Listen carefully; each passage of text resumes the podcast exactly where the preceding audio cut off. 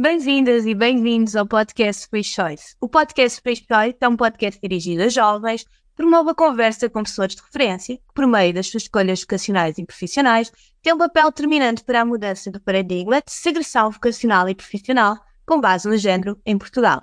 Eu sou Inês Gomes e vou dar-te a conhecer a mulheres e homens que se distinguem por escolhas vocacionais e profissionais livres de estereótipos de género. Temos connosco o Luís Pires Domingos, maquilhador profissional. Muito bem-vindo, Luís. Obrigado pela disponibilidade em participar. E para começar, nós íamos pedir que falasse um pouco sobre si e o seu percurso nos últimos anos. Olá, boa tarde, bom dia, boa noite, sei lá o horário que você está assistindo isso. Então, meu nome é Luís, sou brasileiro, porém moro cá em Portugal vai fazer dois anos aí e sou maquilhador aí na beira de quase, quase cinco anos. É uma profissão que eu sou simplesmente apaixonado tanto que é o que eu focava somente trabalhava no Brasil. Cá em Portugal, como a gente chega como uma pessoa praticamente indigente, ninguém conhece a gente, tive que começar a trabalhar no ramo de comércio e tudo, até o pessoal acabar me conhecendo um pouquinho mais e agora sim focar novamente somente na maquilhagem. Muito obrigada. E poderia nos dizer como é que é o seu dia a dia como profissional de maquilhagem? Então, além da maquilhagem, agora eu também trabalho com, com internet, né? Crio conteúdo para internet. Então, digamos que é um bocadinho corrido.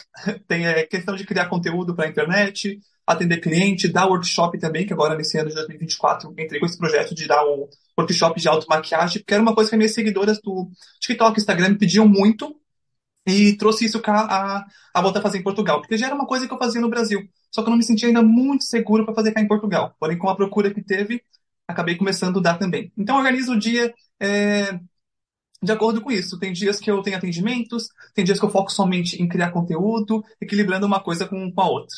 Muito obrigada pela sua partilha. E ainda no âmbito do seu percurso de vida pessoal, consegue partilhar quais é que foram as experiências pessoais que considera marcantes e que tenham de alguma forma também motivado a sua escolha profissional? Eu comecei a foquei na profissão de maquilhagem, foi quando logo começou, quando começou a pandemia. E eu via um amigo meu se formar numa faculdade, outro amigo numa profissão de fotógrafo, e eu trabalhando numa loja de shopping. Aí eu assim pra mãe, mãe, todo amigo meu tem uma profissão, eu tô trabalhando em shopping, não é isso que eu quero para mim. E a maquiagem sempre foi um amor meu. Eu cresci, entre aspas, roubando as maquiagens da minha avó e utilizando. E a mãe até comentou para mim, mas não é a maquiagem que tu gosta? Foca na maquiagem. Eu assim, mãe, mas meia pandemia, focar na maquiagem? Eu vou maquiar quem? Assim, mas foca na pandemia, porque a pandemia é época de você treinar, para quando passar a pandemia, vai estar um craque, vai estar ótimo profissional. Ah, realmente, foquei e deu, deu tudo, tudo certo.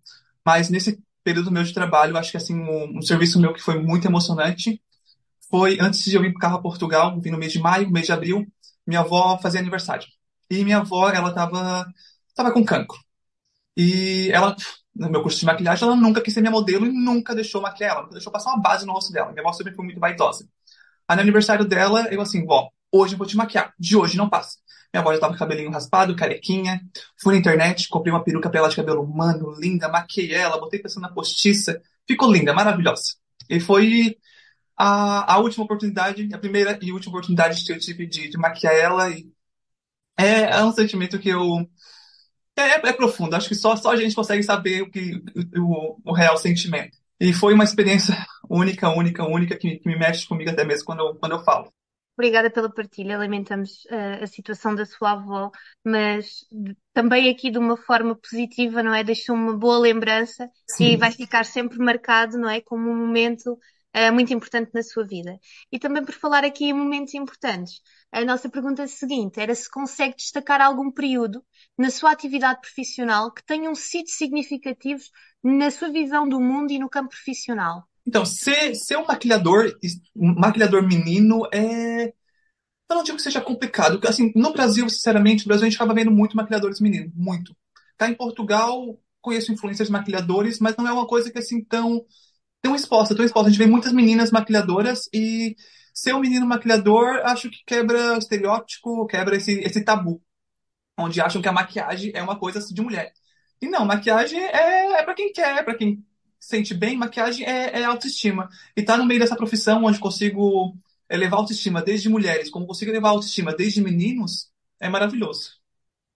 Claro que sim, sem dúvida, e esperemos que um dia também Portugal seja mais semelhante nesse aspecto ao Brasil e que seja uma coisa mais comum, porque sabemos que muitas das vezes as escolhas profissionais dos jovens, aqui referente à maquilhagem, têm aqui uma barreira ainda pelos estereótipos que existem na sociedade e é também por isso que, que temos este tipo de iniciativa, como o podcast, como a entrevista ao Luís, também para os rapazes que nos estão a ouvir, principalmente os rapazes neste aspecto, se quiserem, seja que profissão for, mas aqui falando mais sobre a maquilhagem, perceberem que não existe profissões para mulheres, não existem profissões para homens, existem profissões sim que nós temos que estar, como o Luís está a falar, que nota-se que está realizado, que faz algo que gosta, e sim é o principal e não o género, não é? Exatamente. Uh, e falando aqui um bocadinho também uh, na ótica dos desafios, considera que alguma vez sofreu discriminação em função do seu género no exercício da sua atividade profissional? E se sim, poderia-nos dar algum exemplo? Logo quando eu comecei com maquiagem, isso no Brasil, eu estava trabalhando num, num, salão e acho que em qualquer período da vida a gente vai sofrer uma forma de preconceito, seja é, da sexualidade, seja a pessoa não está confiante no seu trabalho. No momento da vida todo mundo vai acabar sofrendo uma situação chata. E quando eu, logo quando eu comecei na profissão, estava trabalhando no, no, no, salão no Brasil, teve um, uma noiva que eu fui fazer e a família, a noiva foi um amor de pessoa, super simpática, só que a família dela, por conta da, da religião e tudo, que acho que não é um problema, meio que ficou assim, ai, vai se maquilhar com ele, uh, ele, é, ele é homossexual, ele é um menino que vai te maquiar, tem certeza? Ele vai casar numa igreja X, não é legal. Mas foi uma coisa que foi conversada, e no fim a, a, a mãe da noiva depois veio pedir desculpa para mim e tudo ficou super, super tranquilo. Não foi algo que eu levei pro coração, porque até porque levar mágoa pro coração e tristeza causa ruga, e não é uma coisa que a gente quer. Exatamente. E, e, ainda bem que, apesar de ter sido uma experiência negativa, também de alguma forma conseguiu aqui uh, desconstruir o próprio estereótipo, se calhar, da família, e daí também depois uhum. o pedido de desculpa, não é? Aqui a parte da informação, uh, muitas vezes é mudar mentalidades, não é? Que nós também avançamos, sem dúvida.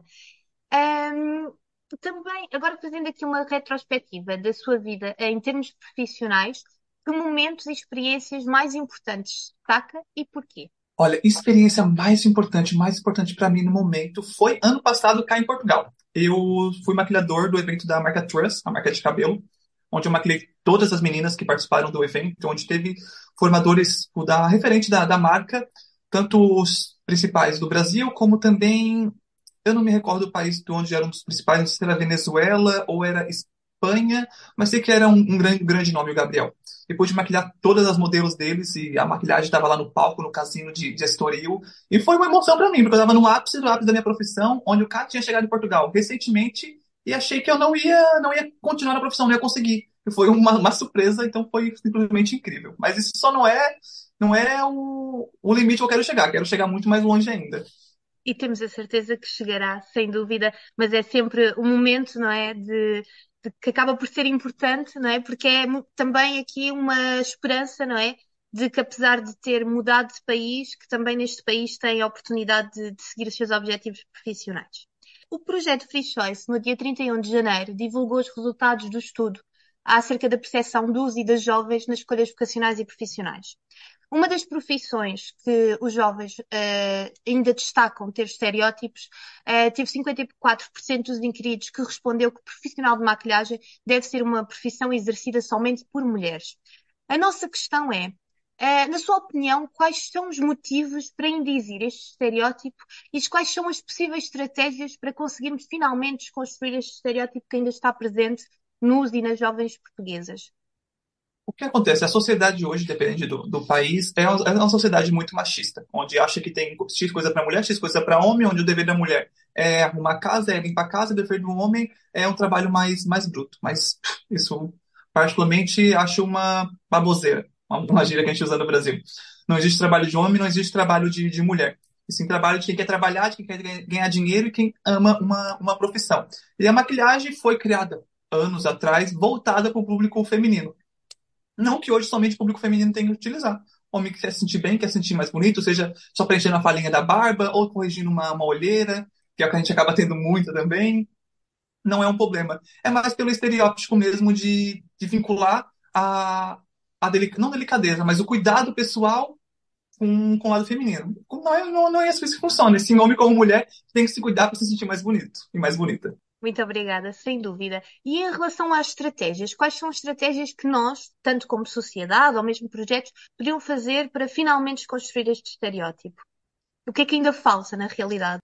Eu acho que mais, mais falta os, os meninos de, dessa área, mas acho que mais, mais se impor. Às vezes a gente ouve alguma coisa é, rebaixando o. Não rebaixando, mas menosprezando, falando assim, por ser um, um, um homem num, numa profissão mais delicada, entre aspas, e a gente acaba guardando isso pra gente. Acho que a gente se posicionar, a gente falar ou dar a cara a tapa, a gente estaria se, se beneficiando. Sem dúvida. Por fim, pedir-lhe aqui uma mensagem final, principalmente para os meninos, para os jovens que pretendem futuramente seguir o mesmo percurso profissional. Então, para os meninos que querem seguir, seja o, o, a profissão de maquilhador, ou até mesmo só o fato de se, de se maquilhar. É focar, é treinar, e treinar e treinar e treinar. A gente erra uma vez, erra uma vez. Eu mesmo, às vezes, acabo maquilhando, dá um erro na maquilhagem. A gente sempre vai errar, a gente tem que estar propício do, do erro.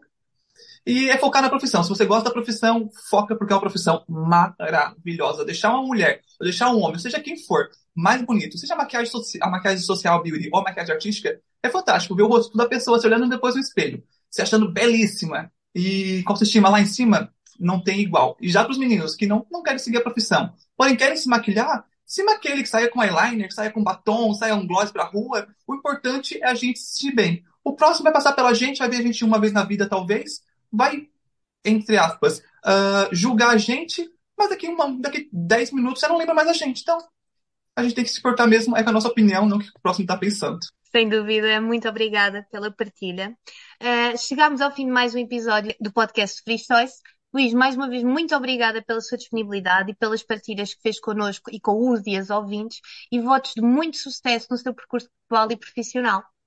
Ai, muito, muito obrigado. Foi um gosto estar aqui e um beijinho para todos e todas. E ficamos por aqui. O podcast Free Choice é produzido pela equipa técnica do projeto. Este projeto é implementado pela UMAR, operado pela SIG e financiado através do e-Grants. Certifique-se que segue o podcast Free Choice se ainda não o fez. E também pode nos acompanhar através do Instagram e do TikTok freechoices.umar. Sou Inês Gomes e até uma próxima.